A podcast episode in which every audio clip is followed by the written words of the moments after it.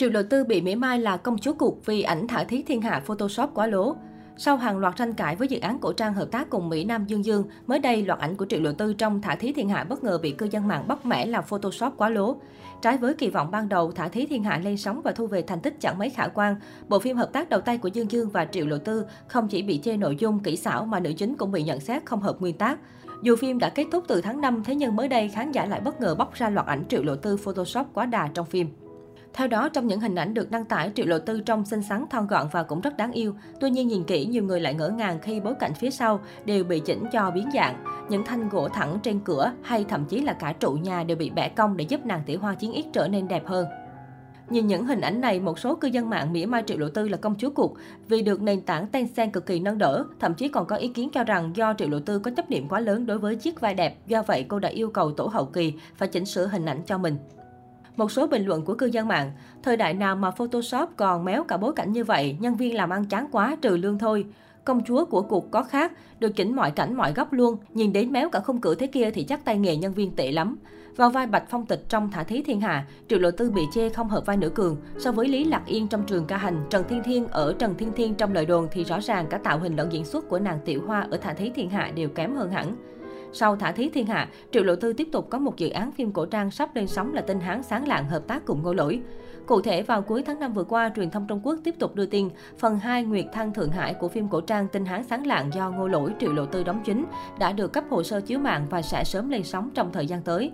Phim dự kiến chia làm hai phần, phần 1 Tinh Hán Sáng Lạng dự tính có 30 tập, phần 2 gồm 28 tập.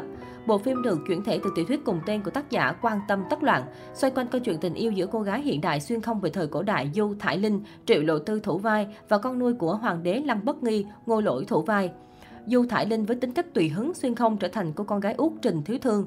Thiếu Thương là con gái nhà võ nhưng lại sống cùng bà nội, cùng người thím có ý đồ nuông chiều để biến cô thành một kẻ vô dụng. Chiến tranh loạn lạc, cha mẹ chiến đấu nơi xa trường, Thiếu Thương đành phải cố gắng bảo vệ mình giả vờ ngốc nghếch, tùy hứng nhưng lén lút học tập, giấu đi tài năng của bản thân. Nàng bất ngờ quen biết Lăng Bất Nghi, con nuôi của hoàng đế Thiếu Thương bị dính vào nhiều rắc rối nguy hiểm từ bí mật thân thế của hắn.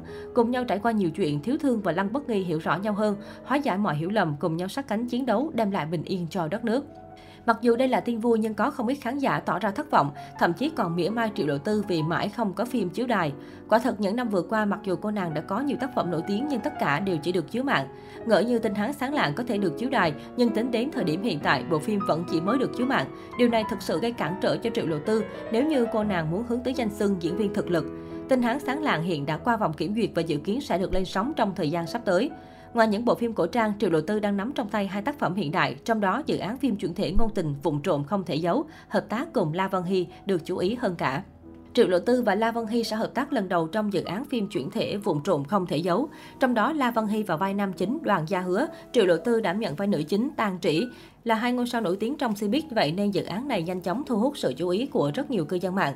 Về phía La Vân Hy, cư dân mạng cho rằng hình thể anh chàng quá gầy không hợp với nhân vật đoàn gia hứa trong nguyên tác. Tuy vấn đề này là do cơ địa của anh chàng, tuy nhiên việc quá gầy cũng làm ảnh hưởng lớn đến chất lượng phim, đặc biệt là khi gương mặt Triệu Lộ Tư vốn bầu bỉnh, đáng yêu hoàn toàn trái ngược với La Vân Hy.